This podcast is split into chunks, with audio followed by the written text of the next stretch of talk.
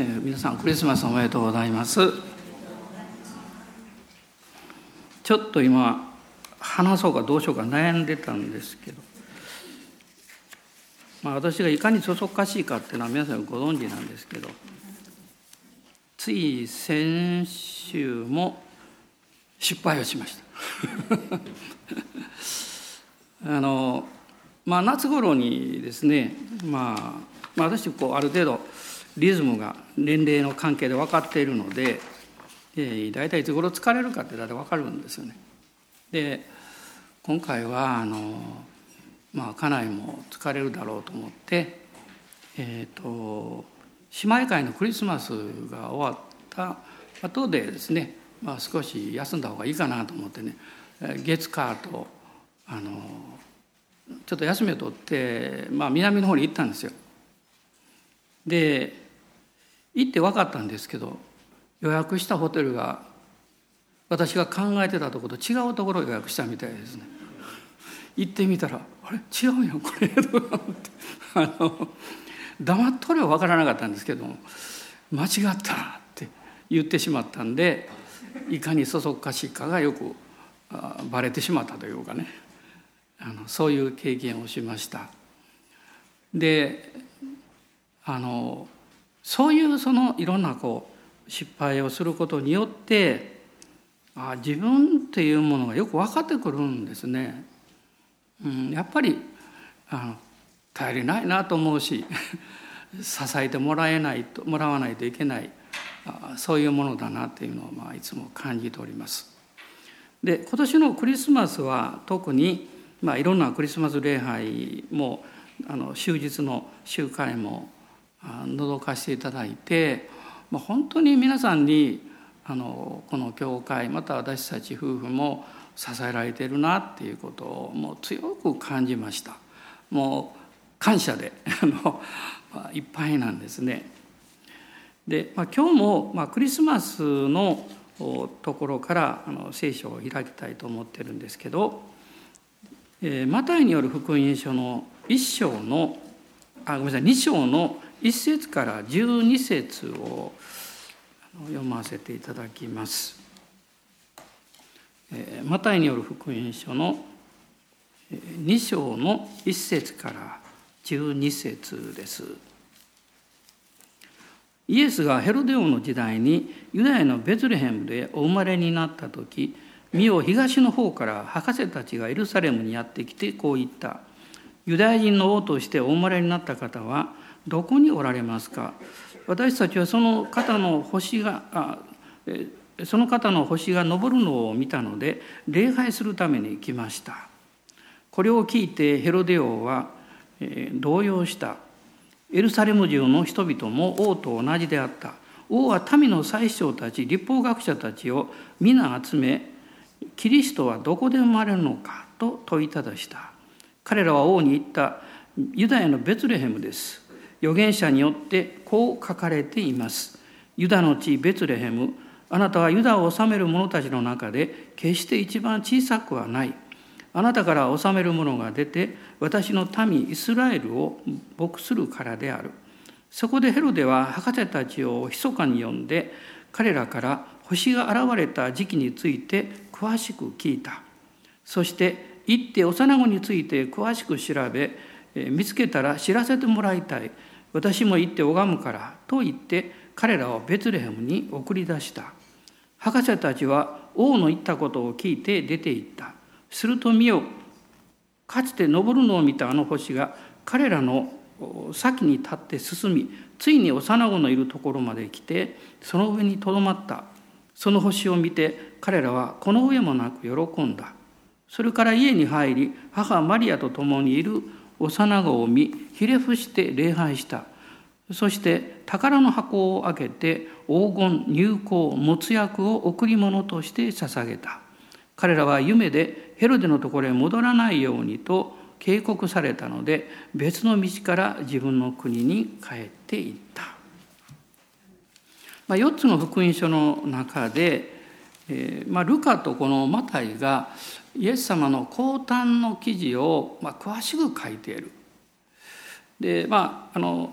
ヨハネやマルコはイエス様が交渉外に入られる洗礼からこの福音書を記しているわけなんですね。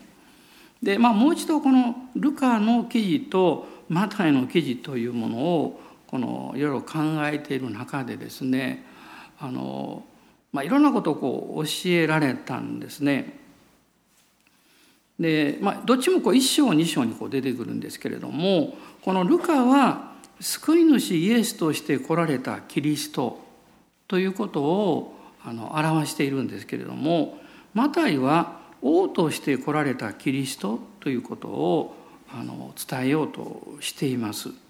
だからこのマタイの方を見ますとこう歴史における予言の成就とか、まあ、あの旧約聖書のああの歴史のあの証言とかですね旧約聖書の予言の成就とか、まあ、そういうことがたくさん出てあ書いてあって、まあ、60以上のですねあの旧約聖書の御言葉が引用されているというふうにあの言われています。でこう別の表現であのそれを考えるとですねルカの降誕物語っていうのは神様の愛と恵みに満ちたへり下られた神の御子の姿、まあ、それが非常に麗しく、まあ、優しさとともに描かれていると思うんですね。ところがマタイのこの降誕物語の内容というものを、後で詳しく見ていきますけど見ていきますとこの世の権威と罪の力の真っ只中にお生まれになった真の王であるキリストでその方がですね十字架の苦難と予言的出来事とともに記されている、まあ、こういうふうにあの言えるんじゃないかなと思います。まあ、ご存知のようにこの福音書の著者はあのマタイという人なんですけども、まあ、彼はあの福音書を見ますとあの2つの名前を持っていたようですね一つは、マルコが書いてますがアルパヨの子レビというふうにあの言ってます。まあ、ルカは単にあのレビとも呼んでいるわけです。でユダヤ人にはしばしば2つの名前を持つという習慣があったそうで、まあ、彼は主の弟子になった時にマタイという名を特別にもらったと考えられるんですね。でマタイっていうのは神の賜物という、まあ、そういうあの素晴らしい意味を持っています。で彼の仕事は、まあ、主税人の、まあ、超長ですねそういう働きをしていたと思われるんですね。まあ、彼がいたのはあのカペナウムというこう北の方ガリラヤの方の町のところの道筋で、えー、実はですねずっとその北のダマスコからこうずっとあの、まあ、商売の人たちがこの物を持ってきますよね。その出入りする時の、まあ、課税をしてあの、まあ、税金をこう徴収する、まあ、そういう仕事をしていたようです。まあ、マタイという人はですから、まあ、地味ですけれどもあの論理的で、まあ、緻密でですね、まあ、書き物をするのに優れた賜物を持っていたんですね。まあ、彼はキリストと出会いまして生涯が変えられて、まあ、十二弟子の一人にあのなりました。で彼は資産家だったんです。まあ、ですから、まあ、救われてルカの福音書の5章を見ますと盛大なもてなしをしたと記されています。まあ、そこに彼の仲間たちも集めたでイエス様も招いただからイエス様は、まあ、罪人の友というふうにこう呼ばれてしまうわけなんですね。で彼がですね自分について語っている紹介の言葉は唯一一つなんですね主税人なんです。救われた後も彼はそういう自分というものを自覚していたんですね。まあ、イエス様のためにあのお金を使ってこの宴会宴会をしてですねあるいはイエス様に従うために、まあ、一切を捨てるという決心をした人そういう人なんですけれども彼は自分のことを誇るようなことは少しも表現しなかったんです。まあ、非常に謙虚な人物であったというふうにあの言えます。で彼がこの記しました、まあ、もちろん精霊に導かれて書いたんですけどこのマタイの福音書というのは主税人としてこの人生を送ってきたマタイにとって最大の貢献最大のこ仕事であったというふうに言えると思います。で実際ですねマタイの福音書というのは世界で最も広く読まれている本とも言われてるんですね。というのはこのマタイこれそれぞれ福音書もそれぞれこう翻訳されたりしますので、まあ、マタイが一番この広く読まれてるようなんです。まあ、当時のこの酒税人特にあの徴収をする務めというよりもそのまとめてですねあのローマにその納める責任を持っている主税人というのはあの、まあ、教養もあったんですね。まあ、その一つはこの母国語のアラム語、まあ、それはもちろん話すわけですけども、まあ、ギリシャ語にも精通していた、まあ、そういう教養人であったというふうに言われています。まあ、マタイは、イエス様の弟子となってあの旧約の預言者たちによって語られてきたメシアその方がこのイエスとしてお生まれになったこの方なんだよということをなんとかこう示そうとしたようなんです。まあ、ですから、まあ、王であるキリスト、まあ、それを主にこのユダヤ人たちに伝えようとしたということが分かります。でこのマタイによる福音書はちょっと私たちにとっては読みづらいいきなり系図が出てくるんであのカタカナ自体も読みにくいんですけど 系図で名前がしかもねあのユダヤ人の名前がこうカタカナでカタカナで書かれても本当読みづらいんですけれどもでこっからスタートしてるんですね。まあ、それはなぜかっていうとこのマタイのあの系図とルカが書いてる系図は、まあ、内容はねあの言わんとしてることは一緒ですけど出てくる名前は違いますね。それはあのマタイの方はこのヨセフの家系を中心にですねこのイエスという方が、まあ、アブラハムとこのダビデに約束された世継ぎである、まあ、そのことを明確にしようとしたわけなんです。ですからこのマタイの一章のこの系図の後のところですけれども16節にこういう言葉が書かれています。ヤコブがマリアの夫ヨセフを産んだ。このヨセフのお父さんの名前はヤコブという名前だったらしいんですね。でそしてこう書いてます。キリストと呼ばれるイエス。ね、キリストと呼ばれるイエスはこのマリアからお生まれになった。あのヨセフはですねあのマリアの夫となったんですけども、まあ、イエス様を産んだのはマリアですからねでもその夫であるヨセフの系図というものをここにはっきりと示すことによってアブラハムからから始まってるんですけどアブラハムそしてダビデの子孫であるということを彼は明らかにしたわけです。逆にルカの方はですねこのマリアの関係の方の系図と言われてますけどそれをずっと遡ってアダムに至るでそういうこの書き方をしています。で今日私がこのマタイの1章2章の中から、まあ、主にあのお話したいと思っていることはですね王としてお生まれになった方。この方の誕生の時にどういう出来事というものが起こったのか、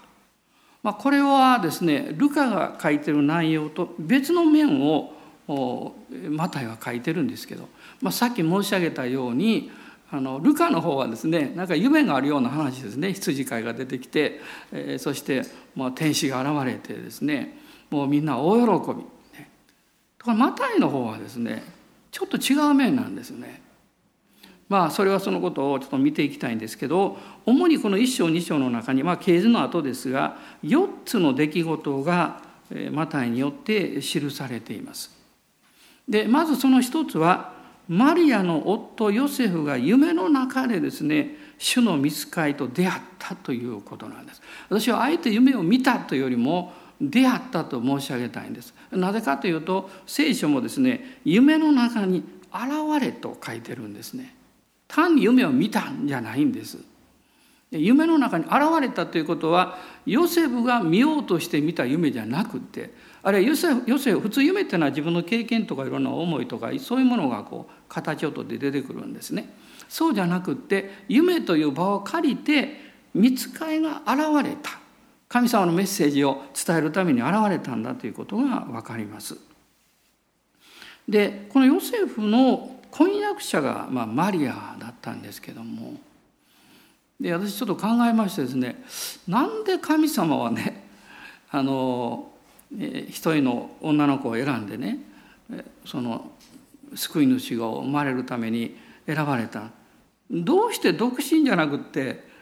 婚約中の人を選んだのかなと思いました。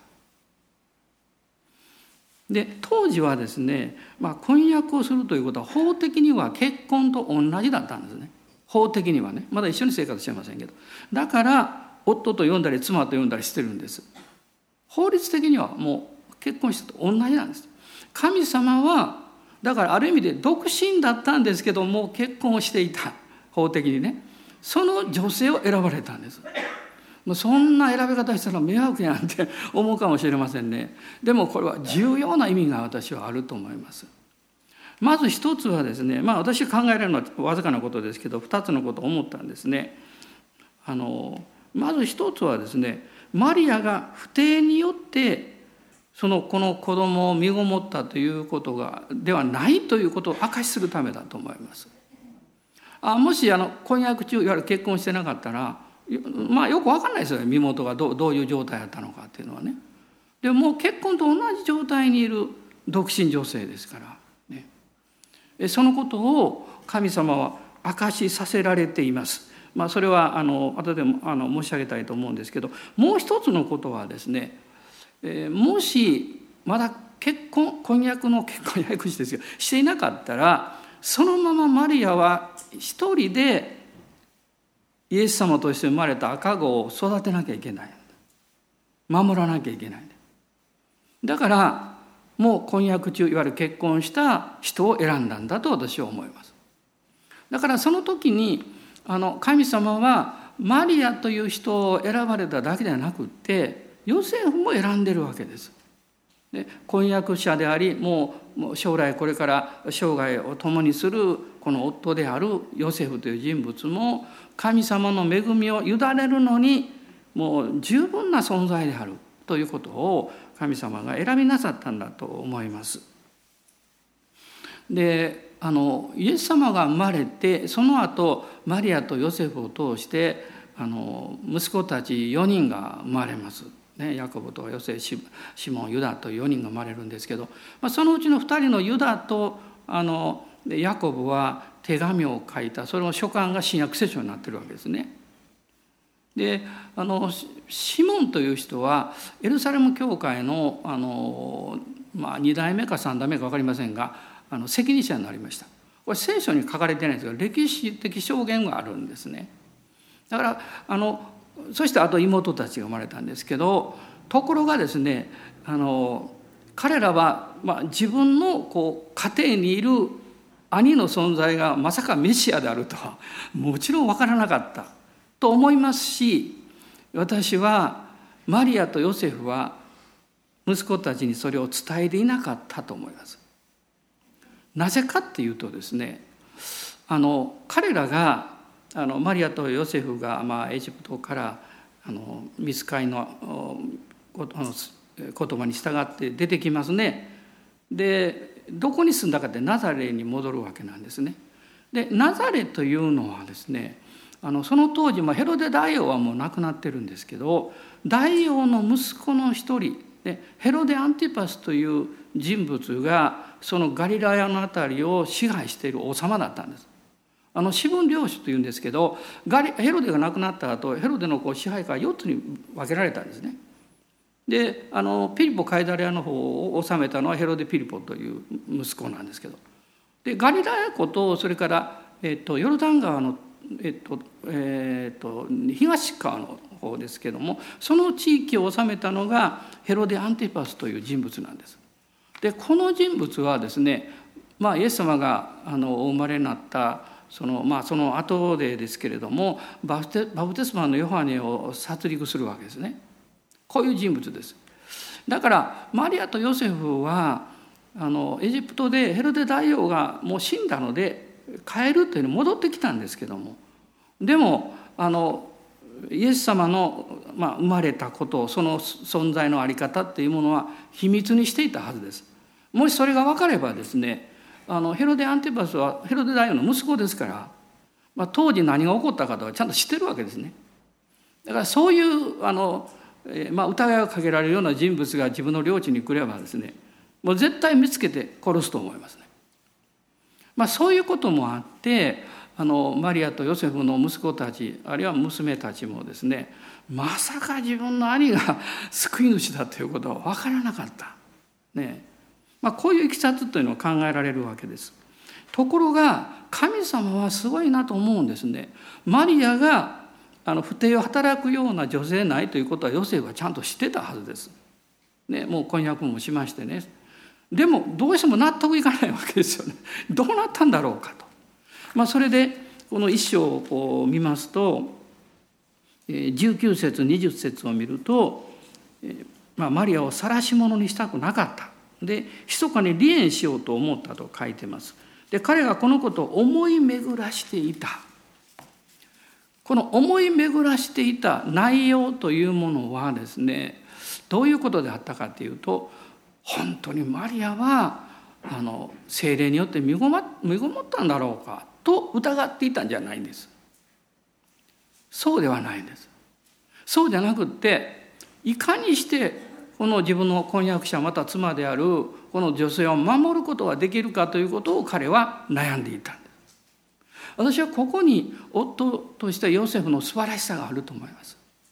まあ、ご結婚なさってる方はあの分かると思いますけど、まあ、奥さんに何かがあった時ですよ、ね、あこういう内容じゃなくてもね、まあ、何かあった時にその夫としてですねどう心配するんですか？なんであいつあんなことやったんだろうと心配するんでしょうか？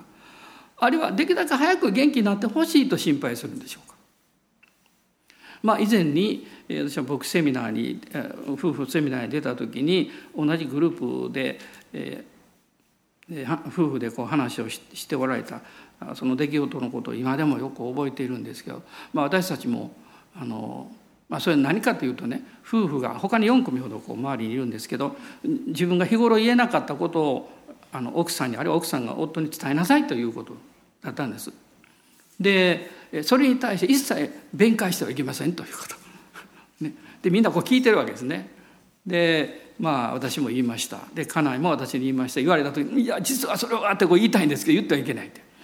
でその時にあのその5組ぐらいの中で一番若いご夫妻がいらっしゃいましてその奥さんがこういうことを話しなさったんですもう泣きながらね実は何年か前にあの免許を取って間もなくですねその車でちょっと出かけようとした。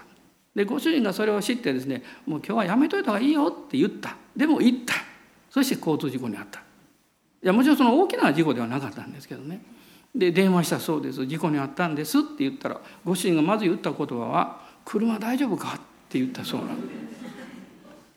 でご主人は歩きに言ったわけじゃないですよね。でもその言葉がずっと残ってたそうです。その時初めて言ったんですね。でその時に「ああ主人は私より車の方が大事だと思って」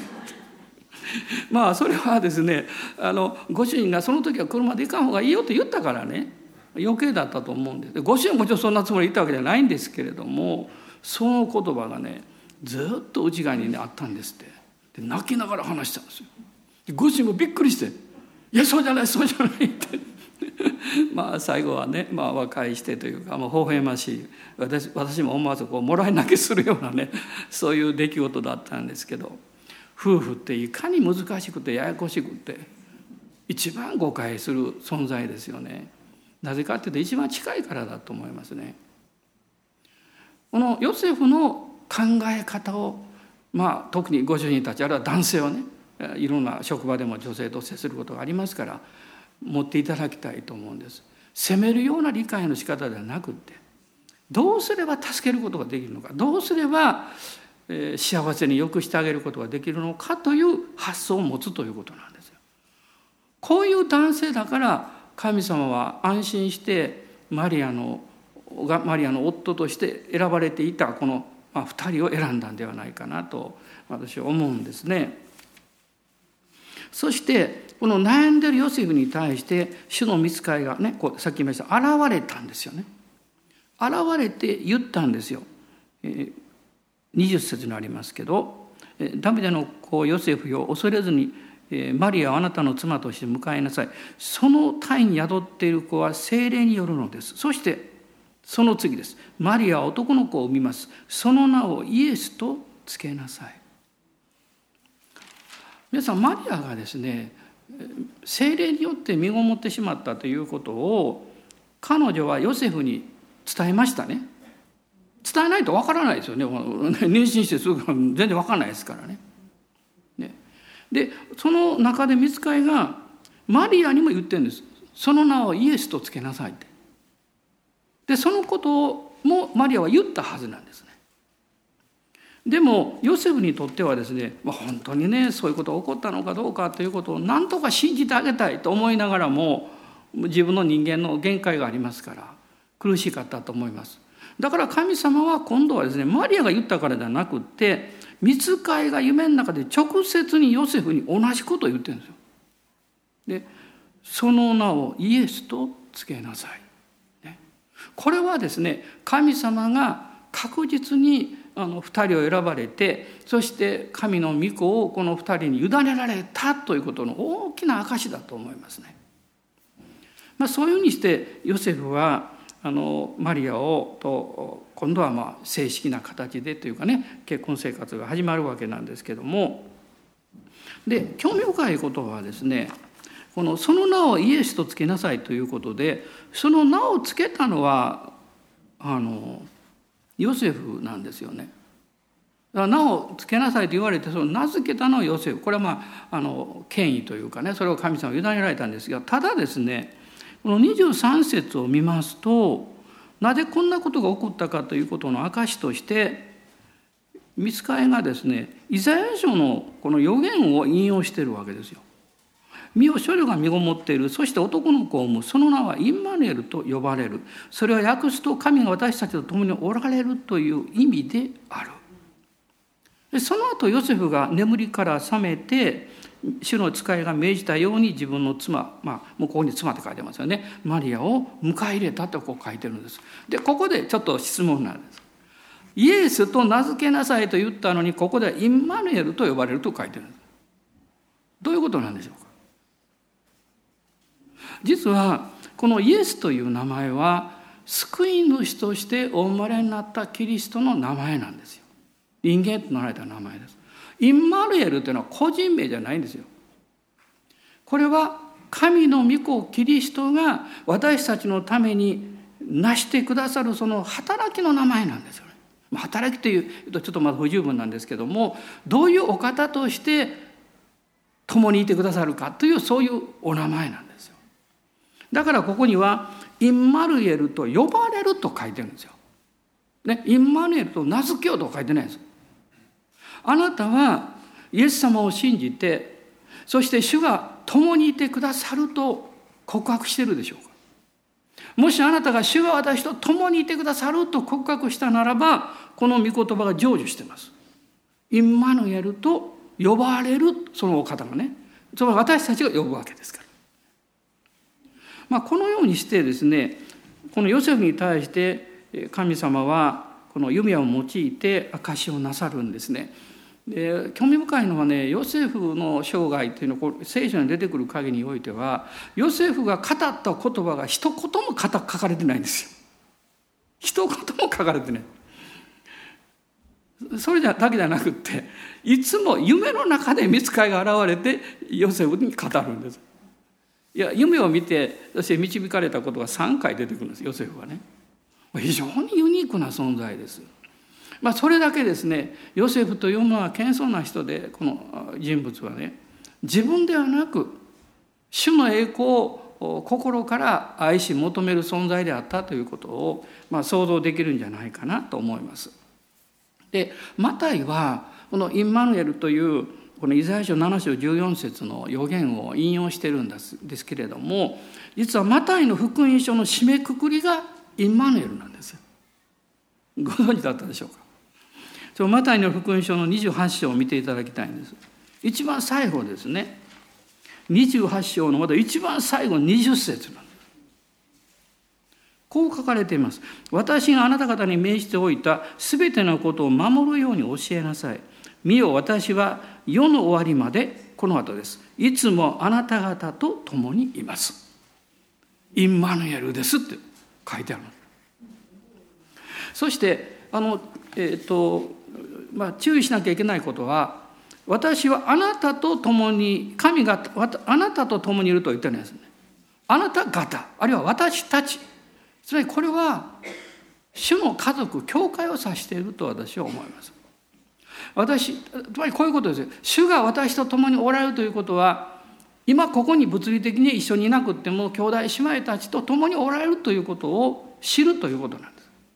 あなたが「あ主が共にいてくださった」って。そして「インマヌエルです」と言った時にあなたはこのキリストの体である教会を代表して神に言ってるんです。この信仰告白というのは非常に重要です。そのことによって聖霊様が全ての人のこの霊の中に感動や何か語りかけを与えられるんです。で私はそのことが分かった時にこう思いました。何特に聖書を読んだりそういうことをしていない時でもですね突然何か心の中に喜びが湧き上がったり「主よ感謝します」という礼拝の思いがやってきたり御事が浮かんできた時それは私の家族である主の兄弟姉妹がどこかでインマヌエルと呼んでるんだということが分かったということです。で私たちは同じ御霊をいただいている家族でしょ。だからあなたが喜ぶということは他の兄弟姉妹も喜んでいるということなんだ。逆に言えばあなたが悲しんでる時はあなたが一人で悲しんでるんじゃないんです。兄弟姉妹たちの中にななぜ悲しみの思いがあるかわからないかもしれないけど何か祈らなきゃいけない。取りなさなきゃいけない。そういうことを経験しています。まあ、私は何度もですねあの寝てる時にもう例えば CPM に行ってですね夜ホテルで寝てます夜中にパッと目を覚ましてですね そして何か分からないんだけど威厳で祈った経験何度もあります。その時こう思うんですね。神様が私に誰かのために今祈るように導いてらっしゃる。そして私は内容わかんないんだけどその問いなしの祈りをする時にその兄弟姉妹たちと主の家族としてのあの、まあ、愛情とか信頼とか信仰とかそれを分かっちゃってるんだなっていうことをあの経験するんです。皆さんどうぞ今日からそういうふうに思ってください。ね、そうするとねあなたの中に喜びや信仰がもっと広がっていくと思います。そして2つ目なんですけどそれはこの2章の1節から12節に書かれてました東の博士たちの来訪なんですね。彼らはも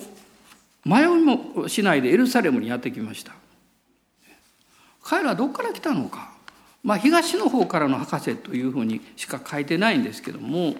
まあ、この東の方というのはですねおそらくバビロンとかメソポタミアのねあの辺りだと思うんですけれどもここはユダヤ人の保守の地でもあるんですね。バビロン保守の時にユダヤ人がたくさん連れて行かれました。で全部戻ってきたわけじゃないんですね。このイエス様の時代にはまたたくさんのこのユダヤ人たちがもう向こうで住み着いてですねあの生活をしていたはずなんですね。また彼らはあの学者階級に属する、まあ、その地域の王の顧問であったということも考えられます。まあ、星の研究をしていた人たちなんです。であのなぜですね救い主王としての星って分かったのか私分かりません。彼らはそれを知ったんですよね。だからその星をこうに従ってずっとこう、まあ、西の方にやってきたわけなんです。まあ、彼らは高い地位にあった人物と考えられるんですけども、まあ、1,600キロぐらい離れた距離からやってきてることは事実なんです。ということはその途中ですね盗賊が出たり、まあ、砂漠を通ったりもう厳しい環境を通るわけですからおそらく、まあ、宝物も持ってますしねもう何百人と言っていいかも分かりませんねしもべたちやあるいは兵士たちも護衛しながらですね来た可能性があるんですね。でそういうふうに考えると彼らがエルサレムに入った時にもうこのマタイの2章の3節に出てきますけどこれを聞いてヘルデオは動揺してエルサレム中の人々も王と同じであったでなんでなんで動揺したかというと彼の存在そのものがそうですけども同時に王としてお生まれになった方はどこにおられますかって聞いたからなんです。もしね私が当時ねあの、まあ、ひょこひょこっとそのエルサレムに行ってですよ そこにおる人に「王様どこに生まれたの?」って聞いたってね誰もね動揺しないですよ。その聞いた人たちの一行の姿や地位やいろんなものを見た時にですねこれは何か重大なことだと人々は気がついたんですよ。ですぐに王の耳に入ったんですよ。で彼らはなんとこのヘロデ大王にま謁見することができたんですよね。まあ、いくらそういうニュースを持ってきたからといってすぐにこのまあ、ヘロデ大王は偉い、まあ、偉いって、まあ、悪い王様でしたけどね、まあ、権威のある王様ですから直接なんか利益がにならないようなことを人に合わないんですよ。つまりそこに考えられることはですね彼らは自分たちの国の、まあ、王様なり、まあ、為政者から一つの使命を頂いてきたんじゃないかなと私は思います。まあ、いわゆるインテリジェンスですよ。情報機関ですよ。そういうことが現れたので行きたいと許可をもらわないといけませんからするとその国の王様がですね分かったと言ってきなさいと。で私がエルサレムの王に会えるために、まあ、手紙を書くなり何かこう、えー、そういう、ね、道を開きましょうとただ贈り物を用意するとかですね、まあ、何らかのそういう術がなかったら彼らが東から来た博士だからと言ってすぐにあのヘロデが会うことはないでしょう。つまり彼らはその正確な情報を得て彼らは別にあのスパイとして来たわけではもちろんないと思います。ね、でもその情報をしっかり持って帰る、ね、いうことはしていたはずなんですね。で彼らが来た時期はいつなのかっていうことですけれどもそれはイエス様がベツレヘムでお生まれになって40日目にこの清めの期間が終わります。まあ、その後エルサレムに登ってあの儀式をするわけですね。そしてそれからまあ、あの後で書いてますが2歳以下の幼子が、まあ、虐殺されたということは2歳までの間ですね、まあ、1歳は超えていたと思いますね。でその期間というものの間にイエス様がお生まれになったんですね。でイエス様はこの2章の11節を見るとそれから家に入りと書いてますので家畜小屋にずっとおったわけじゃないんですよね。あのどこかの家に住んでですねあの生活をしていたなぜマリアとヨセフがまあそんな長くベツレヘムにいたんでしょうかね。まあ、まず一つ考えられることは清めの期間の時にエルサレムの宮に登るのにね遠くに戻ってしまったら行きにくいというのがあるでしょう。まあ、それとまだ幼子が小さかったのでできるだけ育つまでというのがあったと思います。もう一つはですね主がそのようにとどまるように導かれたんですよ。精霊が私たちの思いの中に働きかけられる時に私たちがもしそのことに注意深くあると主の時を知ることができるようになります。全てのことにおいてではないですよ。あのまあ、私あのいろんなことがあるんですけどまあ一つあの、えー、思い出があるのはですねまだ梅の里の開拓の時に私たちはあのエレクトーンを買おうって決めました。ね、当時結構高かったんですよね。でいいのを買おうって。であの自由研究をしました献金箱を置いてでそのある程度費用がそこにいっぱいになったら買いましょうって、ね、与えられたんですね数十万円ね。で私は知り合いのあの音楽あの楽器屋さんありましたんでそこで電話するつもりだったんですね。で電話しようと受話器を握ったんですけどいや今日はやめとこう翌日もですね電話しようと思ったらいや今日はまだ。それが実は1週間2週間続いたんです。毎日じゃないですよ。何かですね電話しなきゃいけない分かってるんですけどする気になれないというかいや待たなきゃいけないという。ね。でそれでまあ2週間ぐらいしてからでしょうかね。あ今日だと思って電話したんです。その相手の方ね、まあ、知り合いなんですけども。そのあの営業の責任者の方がねいや先生いい時に電話してくれた。実は先週あの浜名湖の方であの会議があってで新しい機種、まあ、エレクトーンでこう絶えず変わるでしょ。出るのが決まった。ということは前の機種が安くなるということ だからもし何週間か前に電話しとったら安くならなかったんですと。でも今だから安くできます。で私その時ね神様ってなかなか計算よくされる方やなと思ったんですね。私たちのためにね。もうそれはほんの一つの思い出なんですよ。で皆さんそういう経験されるはずですよ。今日そこ行こうと思うんだけどちょっとと思った時は無理しない方がいいですね。あるいは、ねいろんなことやっていても今だと思ったら行動を起こすことです。精霊に導かれる時には必ず何か結果が出るんですよ。おそらくマリアとヨセフはそういうふうにしてしばらく滞在していたというふうにま考えられるんですね。まあ、そしてこの3つ目のことは何かというとこのベツレヘムの悲劇が起こったということです。これはルカには書いてない。でこれはあの、えー、2章の中に出てきますね。2章の方の16節ですね。ヘロデは博士たちに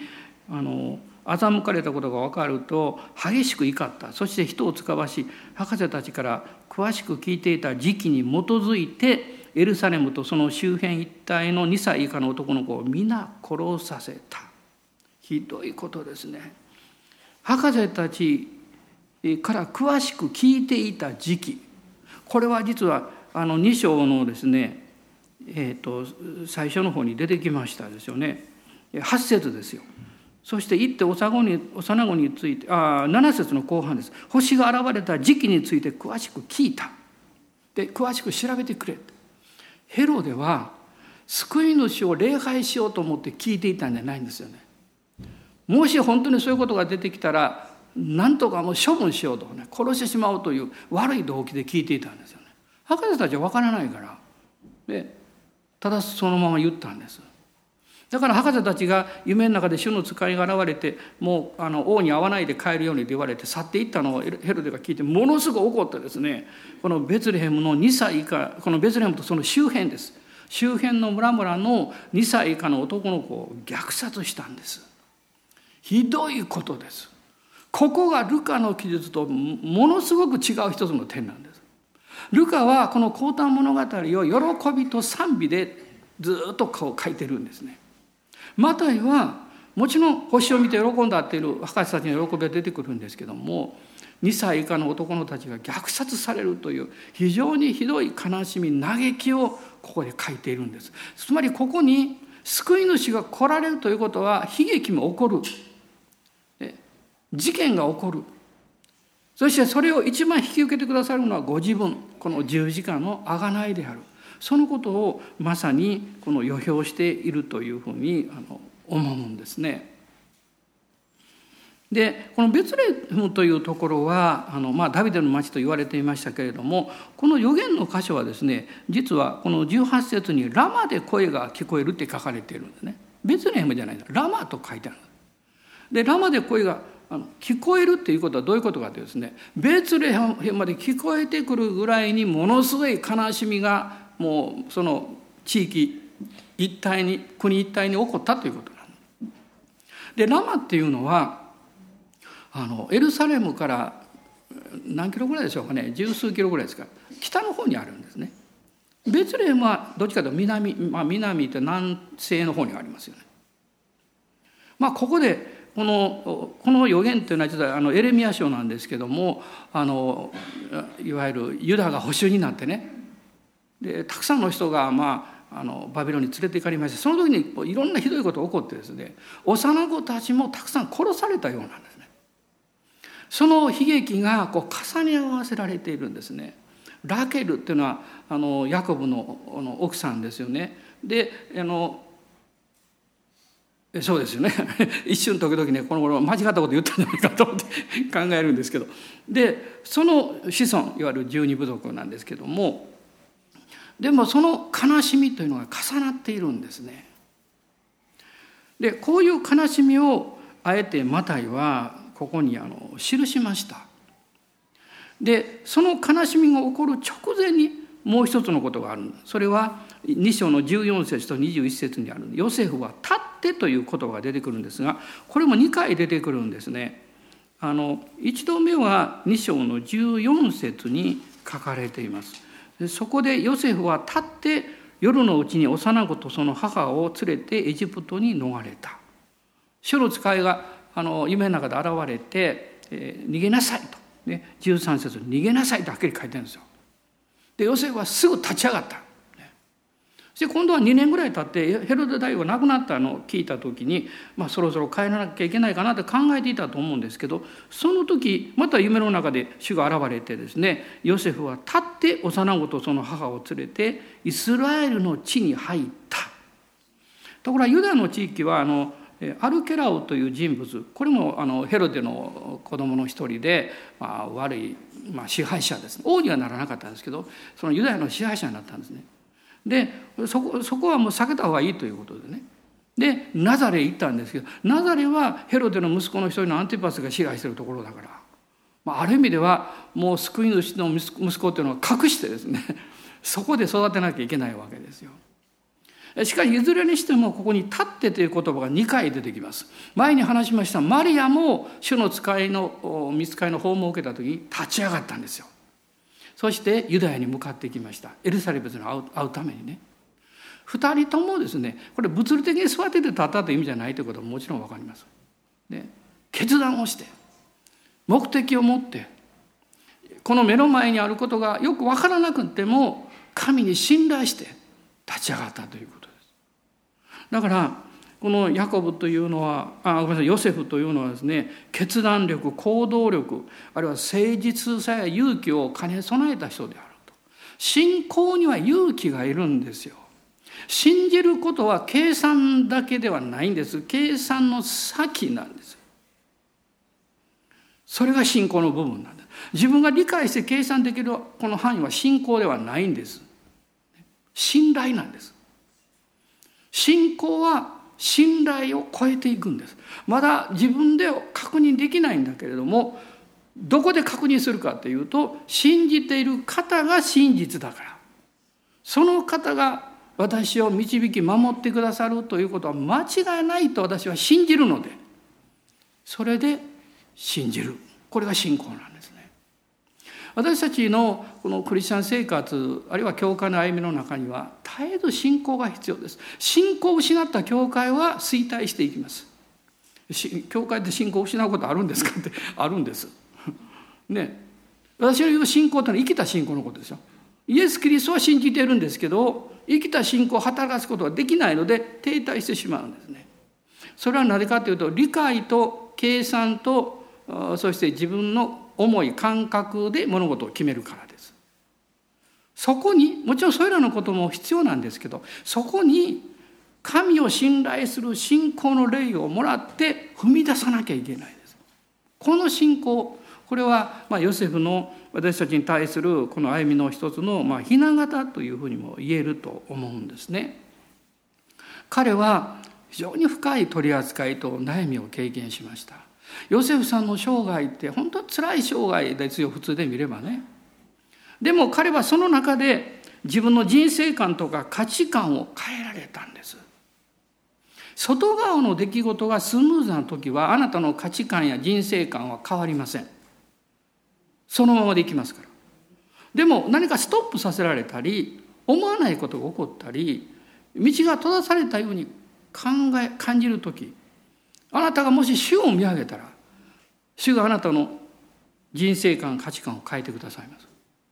それは踏み出したことのないところに踏み出すということですね。あるいは今思いの中になかったその部分を見るということですね。そこを私たちはチャレンジを受けるからなんです。そこからですねキリストにある変革というのが始まるんですね。イエス様はこの勝利と永遠の希望そして愛をくださるためにおいでくださったこれはクリスマスなんですけどその根っこの部分に何があるかっていうとそれは十字架の犠牲による許しと和解なんですね。主はこうおっしゃってるんでしょう。あなたがもし昨日よりも今日よりももう少し深くあなた自身と和解できればあなたの人生はもう少し変わりますよ。実は私たちがこう周りと和解してあるいは変えられていく前に自分と和解しなきゃいけないんだつまり自分の中にある恐れとか不安とかあるいは未経験の上に持ってしまう、まあ、不信仰というんですかねそういうものが周りに対して踏み出せないように私たちを縛ってるわけです。でも自分と深く和解すればするほど私たちはチャレンジが与えられます。勇気が与えられます。そして信じることができるんですね。信じることができるんですよ。神様が導かれる時っていうのは不思議だなと思うんです。例えば皆さんが、まあ、釣りの好きな方も いらっしゃると思いますけどね。釣りの好きな方は海を見ながら魚が見えるんだと思います。ね、釣りをしてるけどこんな魚一匹もおらんわと思ってたらですね釣りなんかしないですよ。絶対いる。絶対かかる。ね、私も隣の畑でさつまいも植えさせてもらった時ね 私何もしなかったけど見に行ってばっかり言ってましたけど そのさつまいものこの外側のわーってあれね葉っぱを見ながらお芋さん見えましたよ。大きな芋あるぞ大きな芋あるぞって。それを信じられなかったら芋掘りなんかしますか、ね、あなたが主を信じてまたこの教会と共に宣教に踏み出すということは救われる人たちがいる。その人たちがあなたが来るのを待ってる。あなたから証を聞くのを待ってる。あなたから福音を手渡されるのを待ってるということを信じるからできるんじゃないですか。まあ今回もあのこのクリスマスのねはがきの案内を、まあ、いろんな方たちが配ってくださいました。本当に感謝しております。私は祈る側におりました。何を祈ったんでしょうか？そのはがきをもらった人が、ね、この QR コードを 開いてアクセスしてみようと思えるように、ね、いくら配ってももらってもそれだけだと何も起こりませんから。でも行動を起こせるように主よ働いてくださいと。私は信じております。この年たくさんの方が福音を聞き救われるとの信じています。アーメン感謝します。ですから皆さん私たちは前進しましょう。どうぞお立ち上がりください。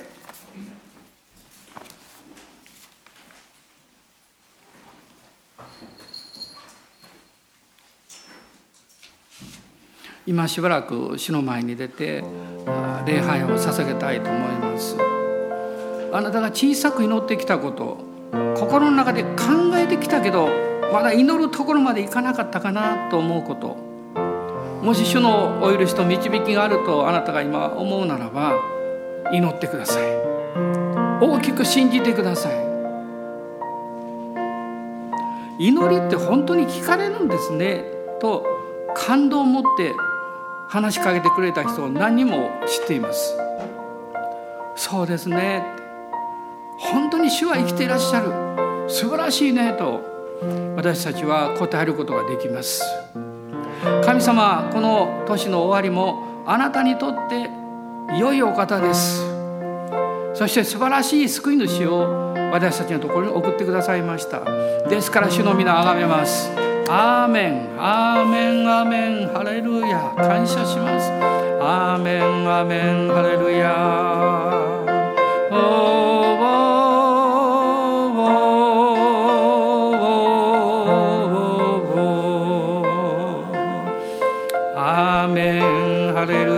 主よあなたをあがめます。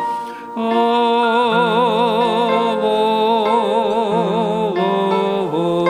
アレルヤアーメンアーメンアレルヤ主よオラバガラララサンバリアラララスローリ今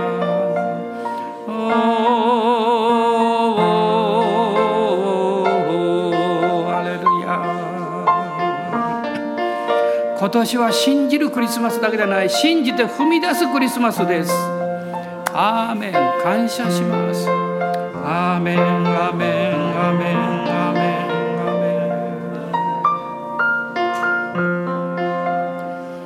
アーメン。感謝します。救い主が私あなたのために生まれてくださいました。世界で初めのクリスマスが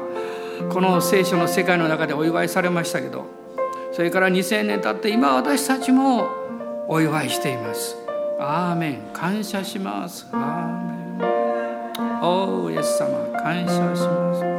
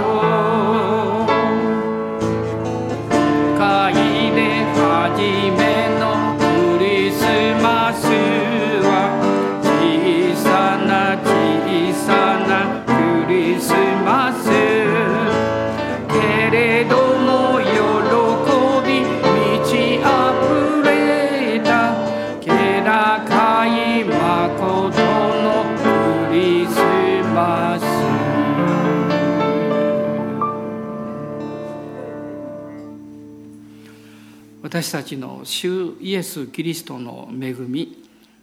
父なる神のご愛精霊の親しき御交わりが私たち一同の上にこのクリスマス神様の豊かな愛があふれ流れますように。アーメン